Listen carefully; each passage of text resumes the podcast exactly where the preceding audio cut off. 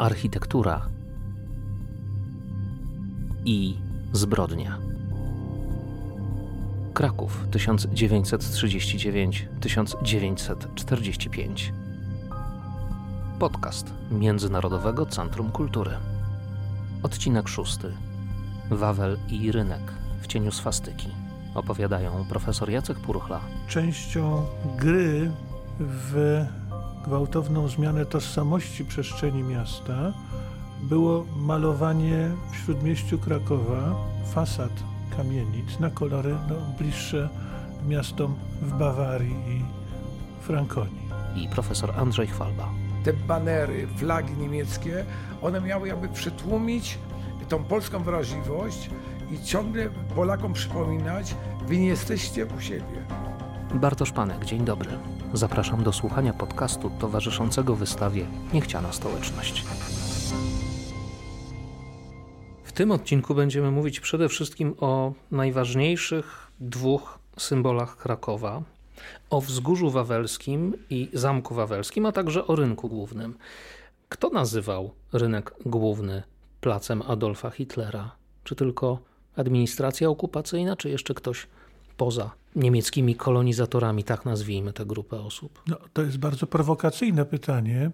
Częścią tej propagandy, elementem realizacji ideologii nazistowskiej tu w Krakowie od początku niemieckiej okupacji była również zmiana tożsamości miasta poprzez jego semantykę, a więc poprzez również zmianę nazw ulic, wprowadzanie nazw, które miały te historyczne miejsca odczytać na nowo.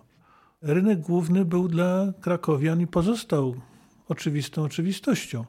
Natomiast 1 września 1940 roku jednym z takich najważniejszych fajerwerków, jakie w tej historycznej scenografii Śródmieścia Krakowa urządził Hans Frank, no, było uroczyste, z wielkim patosem nadanie naszej Piazza Grande imienia Führera Adolfa Hitlera, e, łącznie z odsłonięciem takiej wielkiej brązowej, miedzianej plakiety na wieży ratuszowej.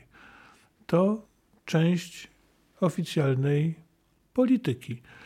Ale jeżeli chodzi o nazwy ulic choćby, to choć ulica Sławkowska musiała się nazywać Hauptstrasse, no bo prowadziła do Reichu i y, wiele ulic uzyskało nazwy niemieckich bohaterów, łączonych z tą choćby średniowieczną historią Krakowa, to jednak Niemcom nie udało się uzyskać zaplanowanego efektu. Wystarczy wziąć oficjalnie drukowane plany Krakowa i atlasy ulic Krakowa z lat 42 czy 4. Tam wszędzie występują obok siebie te oficjalne niemieckie nazwy typu Ostring, czy Westring, czy Wehrmachtstrasse, czy Reichstrasse, ale obok tych nazw występują również te tubylcze, pierwotne nazwy, które utrwaliły się po prostu w pamięci, w tożsamości no, ponad 90% użytkowników tego miasta. Tak, to jest chyba zbudowane z Homo sapiens, y, z naszymi emocjami, z naszą psychiką, że nie akceptujemy takich inwazyjnych zmian, które są wbrew nam. Zresztą popatrzmy, jak było w dziejach PRL-u. Prawdziwy krakowianin nigdy by nie powiedział, że mieszka na ulicy Bohaterów Stalingradu. Po prostu to by mu przez gardło nie przeszło. Nie przeszło by również, że mieszka przy ulicy Feliksa Edmundowicza Dzierżyńskiego. Więc podobnie było w wypadku tu nazw niemieckich. One, nie ma żadnych dowodów, że ktokolwiek, gdziekolwiek używał nazw niemieckich, bo to było, wręcz to było pewna nieprzyzwoitość. Ale mówię, to wynikało z tego, że to było automatyczne. Ja żyję dalej w tym moim świecie, prawda? Ten świat, który został mi narzucony, ja go nie akceptuję, bo on został narzucony wbrew mojej woli. Nie pytano mnie o zdanie. Panie profesorze, czy rynek zmienia zasadniczo swój charakter, czy nadal jest też takim miejscem, w którym e, najważniejsze rzeczy w Krakowie mogą się również mimo tego silnego reżimu okupacyjnego dziać. Projekt niemiecki, w związku z tym, co mówiłem na samym początku, jako tego e, starego niemieckiego miasta, ma e, również doprowadzić do eliminacji poprzez zmiany w krajobrazie symbolicznym, eliminacji wszystkiego, co świadczyło o polskim charakterze no, tych centralnych, najważniejszych miejsc, mianowicie Wawelu i rynku głównego. Dlatego musiał zniknąć, musiał być zniszczony pomnik Adama Mickiewicza. No, w tym miejscu również musiała się pojawić ważna, ważna niemiecka instytucja w tym budynku. Mówimy o rynku głównym 25. 25 również, tak. Siedziba partyjna. Również w innych ważnych budynkach y, w, w centrum, w granicach plantów e, pojawiły się właśnie niemieckie instytucje, czyli Niemcy również poprzez implantację instytucji administracyjnych próbowali zmienić charakter, charakter tego miasta. Także również inne pomniki, które musiały być zniszczone, czyli pomnik grunwaldzki, to jest jakby rzecz, rzecz oczywista, zrozumiała, trudno sobie wyobrazić, żeby mógł dalej przetrwać. Ale też po piersi Aleksandra Fredry. Tak, po piersi mistrzów, talentu i pióra, którzy byli kojarzeni z polską kulturą. Musiał być usunięty Tadeusz Kościuszko, symbol, symbol trwania polskiej państwowości walki o polską państwowość. I teraz, e, ale rzecz ciekawa, że w miejsce, w miejsce tych właśnie e, zniszczonych pomników, gdzie pozostały cokoły, nie, nie pojawiły się nowe pomniki nie doszło do budowania. Może było to właśnie zbyt odważne ze strony Niemców, aczkolwiek takie pomysły były, również odnośnie wspomnianych, wspomnianych dwóch kopców, ale sądzę, że czekano na zakończenie wojny, czyli ten krajobraz symboliczny tutaj ma być zmieniony. Również te wszędzie wiszące transparenty, te banery, flagi niemieckie, one miały jakby przytłumić tą polską wrażliwość, i ciągle Polakom przypominać, wy nie jesteście u siebie.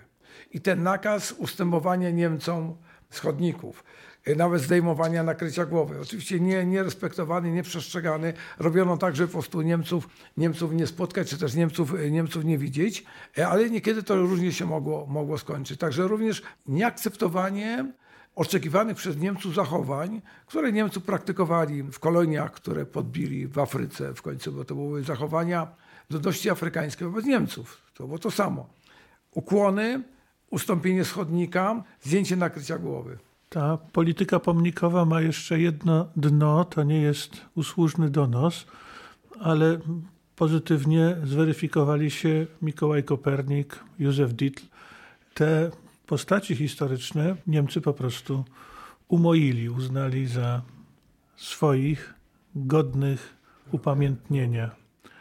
Natomiast tą częścią gry w gwałtowną zmianę tożsamości przestrzeni miasta było malowanie w śródmieściu Krakowa fasad kamienic, na koszt zresztą ich właścicieli, no, na kolory istotnie zmieniające, jeszcze raz to powtórzę, tożsamość Krakowa, kolory no, bliższe miastom w Bawarii i Frankonii.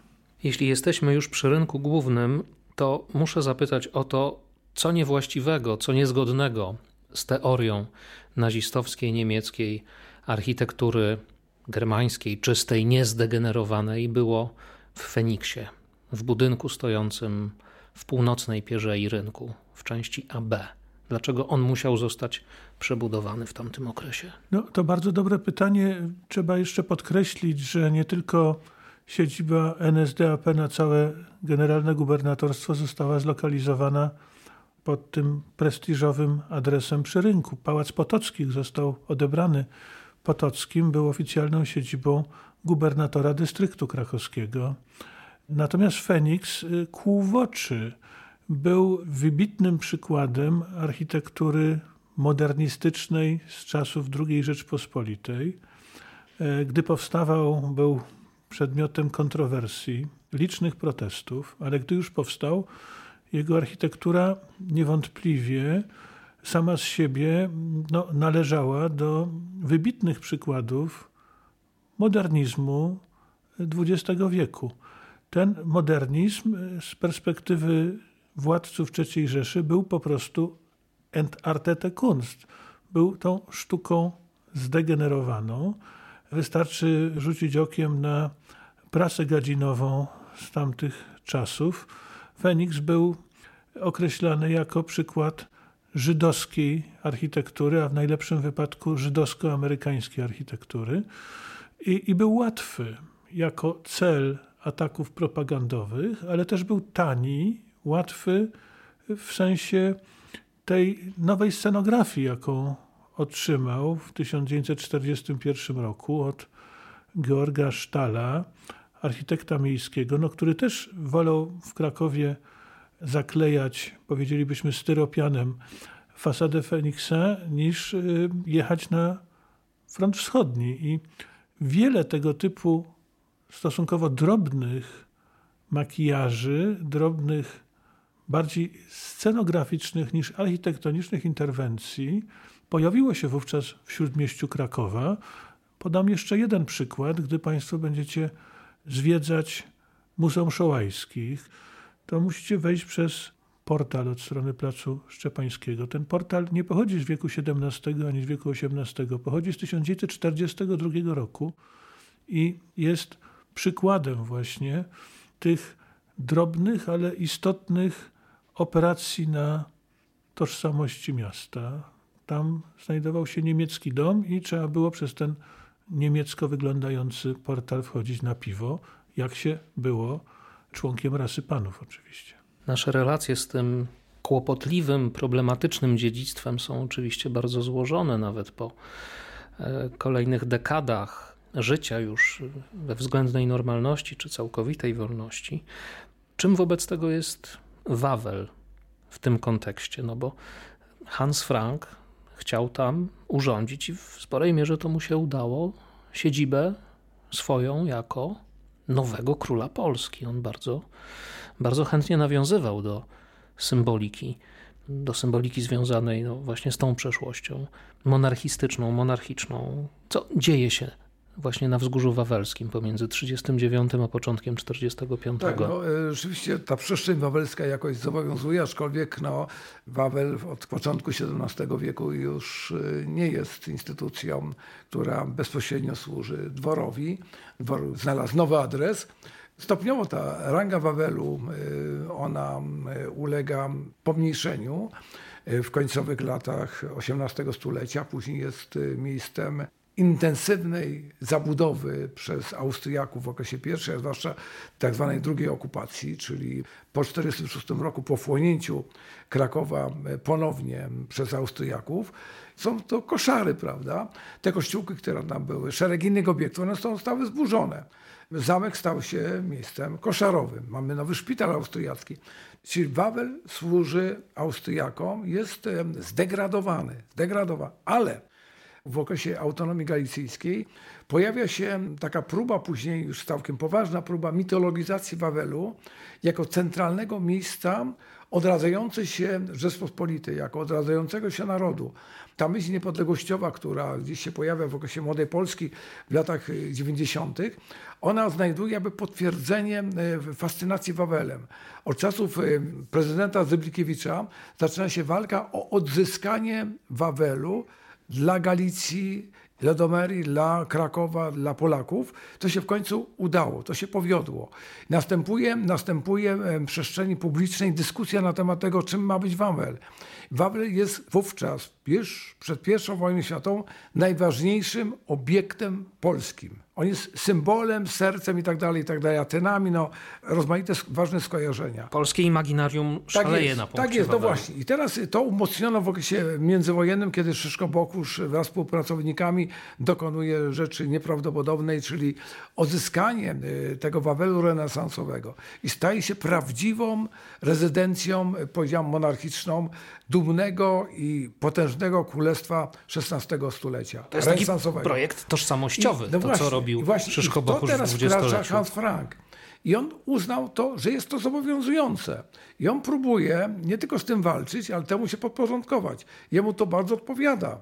Ta tradycja monarchiczna, ta tradycja miejsca wyjątkowego, no, schlebia jemu jako osobie bardzo próżnej, a i przy tym niezwykle ambitnej, podobnie jak jego małżonce Brigitte, która, która uwielbiała, przynajmniej e, w pewnym czasie, kiedy mogła uwielbiać, Wawel. Nosiła jeszcze focze no futra, pisze się no o niej bardzo często, właśnie te, podkreślając te, to uwielbienie dla luksusu. Te, te inscenizacje, które tam czyni Hans Frank, one jakby nawiązują do tych wielkich inscenizacji, oczywiście to w konwencji III Rzeszy, do tych wielkich inscenizacji, które miały miejsce w czasach późnych Jagiellonów, prawda? No i oczywiście e, z tym się wiążą, wiążą wielkie zmiany, wielkie projekty architektoniczne. Formalnie Wawel był w czasach II Rzeczpospolitej siedzibą głowy państwa polskiego. To dodatkowo nobiletowało to wzgórze. Dla Hansa Franka, jak pan profesor Andrzej Chwalba przed chwilą słusznie powiedział, to był ważny element jego no, chorej ambicji jego nieograniczonej próżności. Był królem Frankonii e, i tą ciężką patologię znakomicie opisał już w czasie wojny włoski dziennikarz Curcio Malaparte w znakomitej książce Kaput. Rzeczywiście rezydencja królów polskich, odnowiona i zmodernizowana również na potrzeby prezydenta Rzeczpospolitej przez Adolfa Szyszko-Bohusza, można powiedzieć, oferowała luksusowe możliwości mieszkania i panowania i szpanowania, jeżeli mogę użyć takiego również określenia, oraz wykorzystywania dziedzińca wawelskiego na te liczne fajerwerki od przekazania chorągwi grunwaldzkich do Malborka zaczynając. Ale co jest bardzo interesujące i to, że równocześnie katedra wawelska, miejsce koronacyjne władców Polski i nekropolia królów i bohaterów narodowych została wymazana w latach 1939-45 z tego obiegu, jeżeli można tak powiedzieć. Katedra była zamknięta na cztery spusty, a ksiądz Figlewicz mógł zaledwie od czasu do czasu odprawiać służbę Bożą. Myślę, że to istotny element tłumaczący myślenie Franka o roli i znaczenia Wawelu, który nazywał się już Krakauer Burg, a Adolf Hitler e, z dumą wymieniał Wawel obok Hradczan i katedry w Strasburgu jako te symbole niemieckiej, germańskiej cywilizacji w Europie. I temu też miały służyć nowe wawelskie inwestycje. Oczkiem w głowie Hansa Franka była budowa nowego skrzydła rezydencji wawelskiej, e, skrzydła, które miało być siedzibą kancelarii generalnego gubernatorstwa, skrzydła, które mimo ograniczeń związanych z klęską pod Stalingradem było do roku 1944 budowane i które pozostaje dzisiaj e, ważną częścią tkanki architektonicznej Wzgórza Wawelskiego. Brama Bernardyńska i wjazd wygodny bardzo dla samochodów od strony południowej to również część tej niemieckiej obecności, obecności generalnego gubernatora na Wawelu. Nie mówiąc już o luksusowych apartamentach w tak zwanym budynku numer 9, a więc w dawnych koszarach austriackich, no, gdzie mieszkał między innymi Krieger i mieszkali kolejni wysocy funkcjonariusze niemieccy przysłani z Berlina tutaj do generalnego gubernatorstwa. Wreszcie basen zbudowany na życzenie i na potrzeby Brigitte. To wszystko miało łączyć prestiż, włączać Krakauer Burg w tą narrację ideologii podtrzymującej mit o Krakowie jako uralte Deutsche Stadt z luksusowym, wystawnym życiem nie tylko samego Hansa Franka, ale całej jego ekipy, całej jego świty. I w tym sensie Święta Góra Polaków stała się taką wyspą, odizolowaną od miasta również dlatego, i o tym warto wiedzieć i pamiętać, że Hans Frank oczyścił otoczenie Wawelu. I z urbanistycznego punktu widzenia była to operacja w pełni uzasadniona.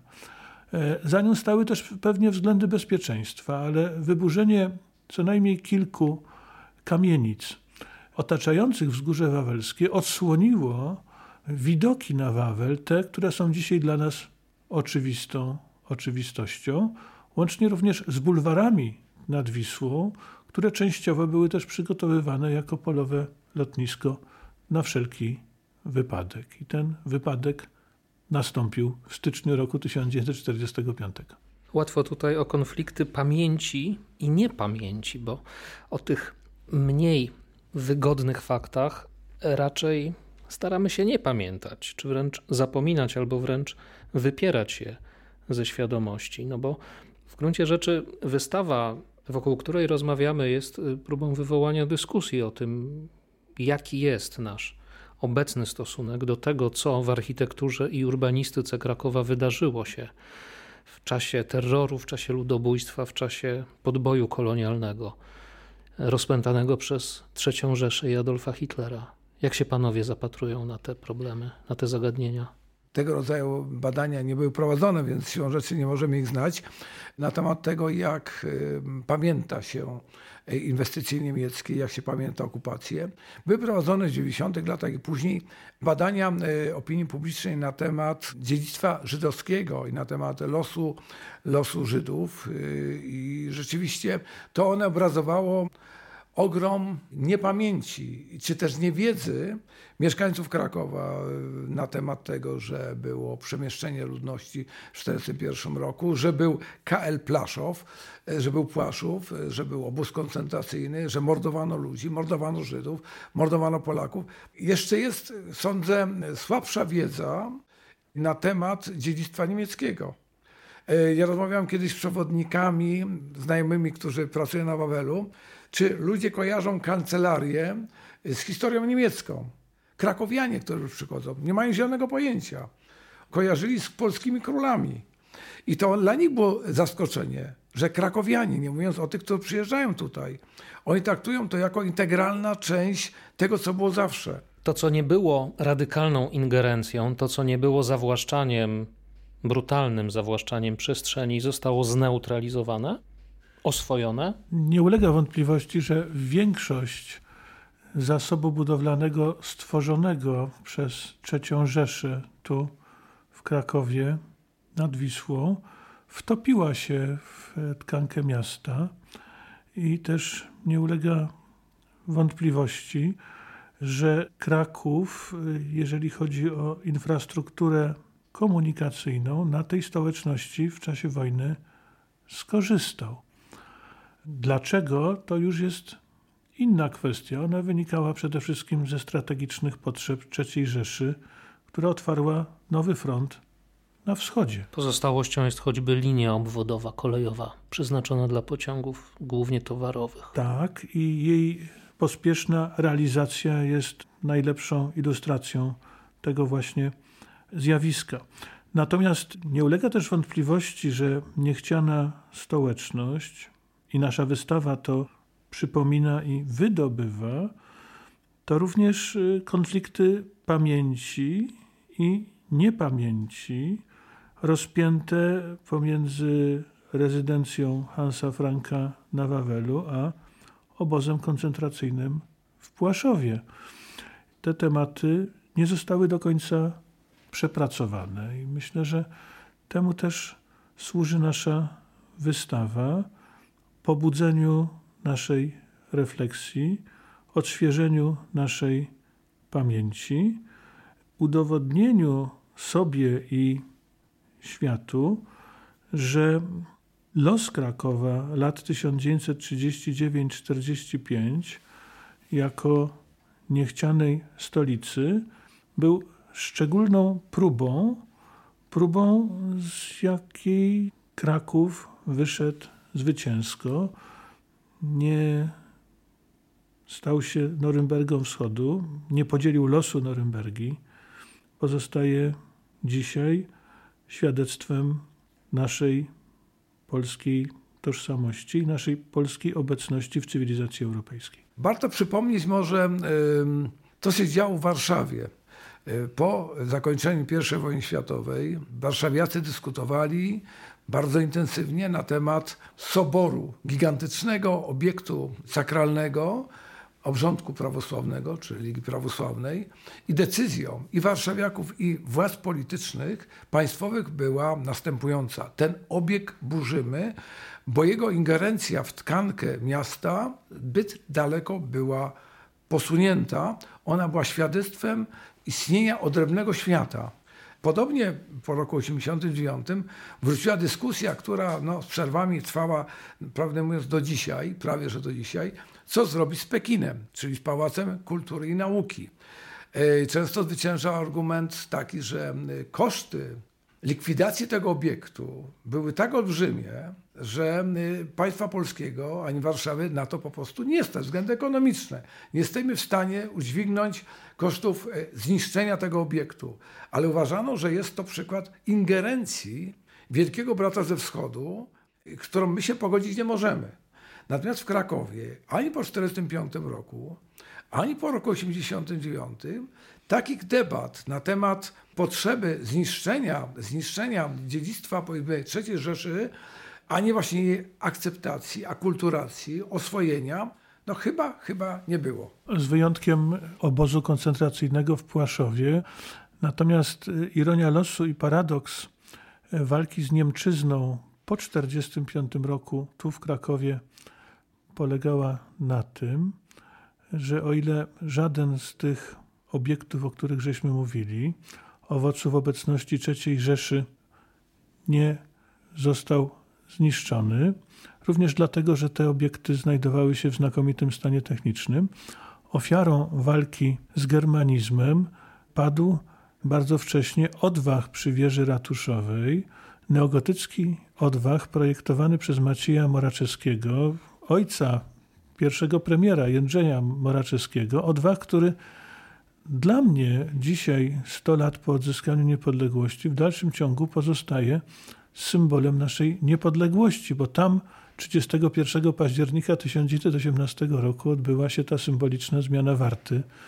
Tam narodziła się w Krakowie, wybuchła w Krakowie niepodległość. Tak więc niezbadane są losy naszego dziedzictwa. Profesorowi Jacek Purchla, bardzo dziękuję. Dziękuję bardzo. I Andrzej Chwalba. Również dziękuję. Bartosz Panek, również dziękuję. Słyszymy się w kolejnym odcinku.